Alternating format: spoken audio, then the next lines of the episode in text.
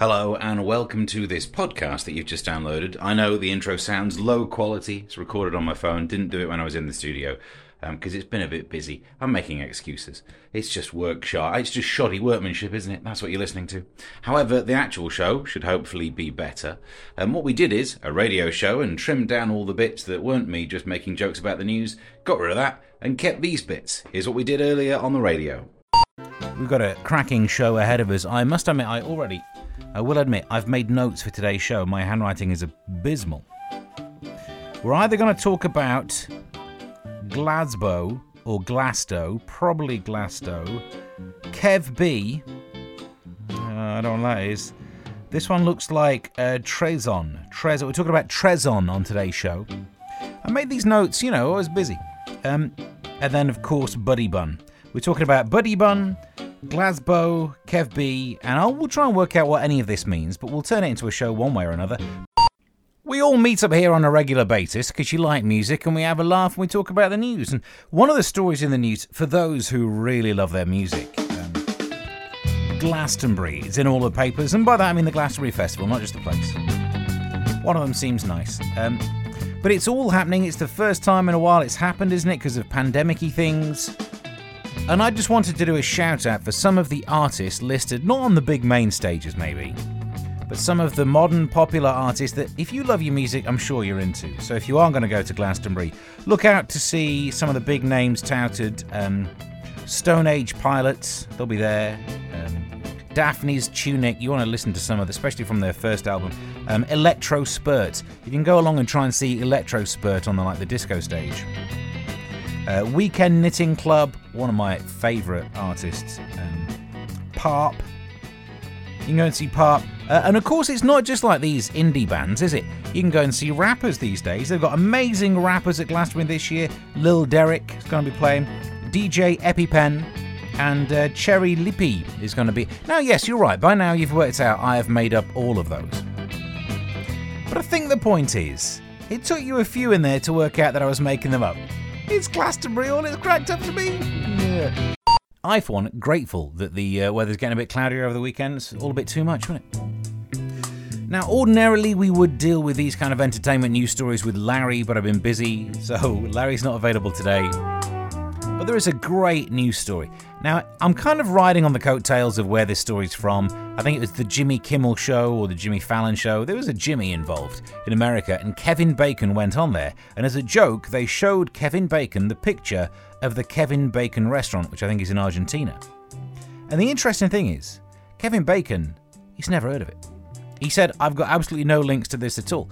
Now, I suppose if your surname is Bacon, if this place mainly sells bacon, you can understand. It's gonna be you, isn't it? They're gonna pick your name for it. But I can't imagine any restaurant just sells bacon. So the idea that you just nick someone's identity and call your na- your restaurant the Kevin Bacon Restaurant when he's not linked to it. Well, he swears he's not linked to it. Kevin Bacon says he's not linked to it, although he does know someone who knows someone who knows someone who knows someone who knows someone who works there. So, yeah, maybe he is linked. This one worries me. You know, I like my tech and gadgetry, but Amazon's creepy new Alexa feature will mimic the voices of dead relatives. Is this not the thing of nightmares? This futuristic new feature uses artificial intelligence to recreate the voice of dearly departed ones, meaning that relatives can read you a bedtime story or crack bad jokes. I got, I got enough bad jokes, but you know what worries me about this? I see this story saying that you could speak again to a loved one. And look, I've lost people recently. I know how what that would be like, but I think part of being healthy is moving on rather than just living in the past. But the other thing that worries me about this story is if they if they can sample someone's voice and have it say anything. I am literally not needed here. I mean, I'm only this close to being needed here before, but now Alexa can just. How do we know that I'm actually alive? This is a valid question, isn't it? How can you be sure that I'm alive? You know, last year when I went in for that operation having a lump removed out my tongue, maybe I never made it off the operating slab. Is it a slab? Maybe I should have gone to hospital to have it done, but maybe I'm dead, Steve, right now, and this is all being created. And think about how would you prove that I'm alive? What, because you see me on the telly? They could probably do that with trickery these days. So, anyway, um, if you are HMRC, just forget about charging me any tax anymore because I might be dead. This story is worrying me, although at the same time there is an element of pride that I have in this story. A pride, a local pride. The story is that um, experts are saying that builders who have that little part, hmm, how does one describe it, where the jeans are slung somewhat low, and the uh, cleavage that is then left on display for all to see or to park a bike in. Apparently, it's a worry for for sunburn. Builders working out in the sun with the with a, that bit showing, and this is where my pride comes in. It's known as the Dagenham cleavage. Other areas of this nation have things named after them: Melton Mowbray Pork Pie, Glasgow for its headbutt. Um, but we we have we can lay claim to the Dagenham cleavage. That, that lovely little uh, fold of a builder's bottom that is on display, or a plumber, you know. But, but apparently, it's a worry for all how sunny it gets. You can then get a sunburn patch where your tramp stamp would be, and it's really bad for you. But I'm not sure what we're meant to do about this story, because no offence, but if I'm walking past a builder and they've got their Dagenham cleavage proudly on show, I'm not going to walk up with some cream and say, "Here, mate, do you want uh, if I can just." You just pay attention to, it, to all the building and I'll get that for you. Not a chance that you can jog on. While we talk about the heat, heat waves, there's been an, uh, a movement to name heat waves.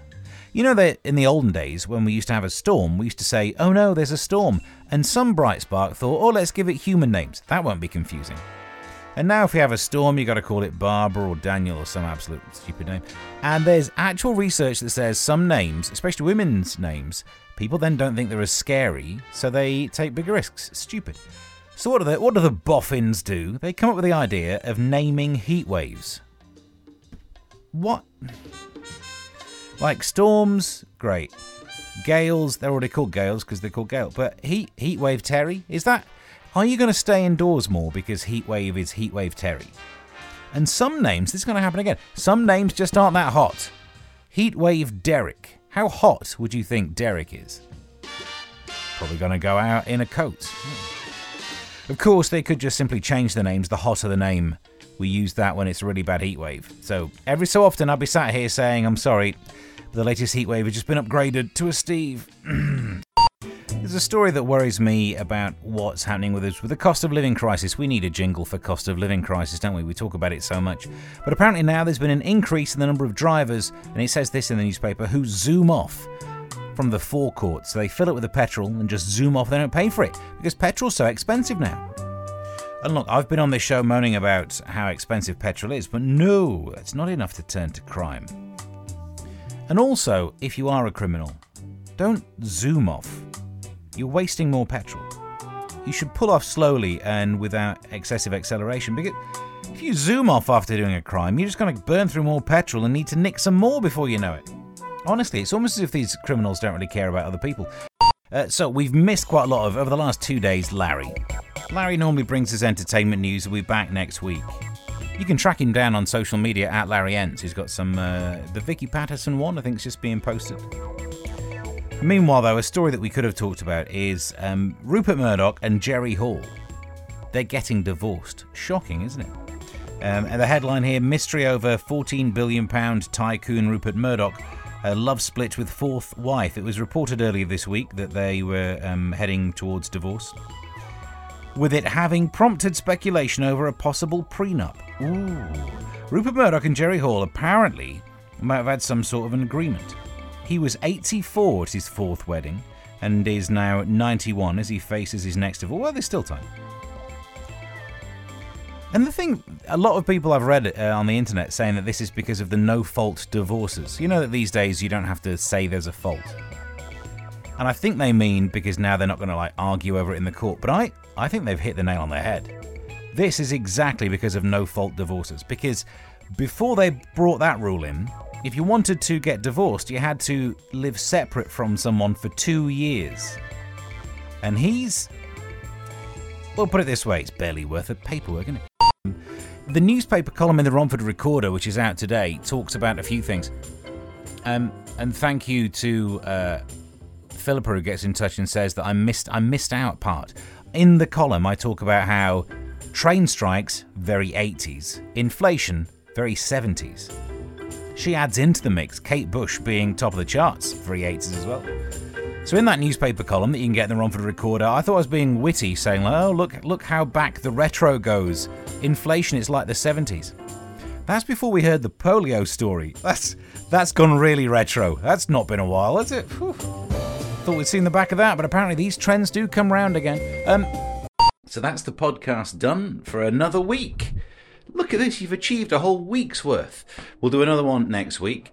Um, get subscribed, that way it will appear in your inbox or however subscription works in the world of podcasts. And you can, what's the other thing? Oh, yeah, the columns that get mentioned in the show.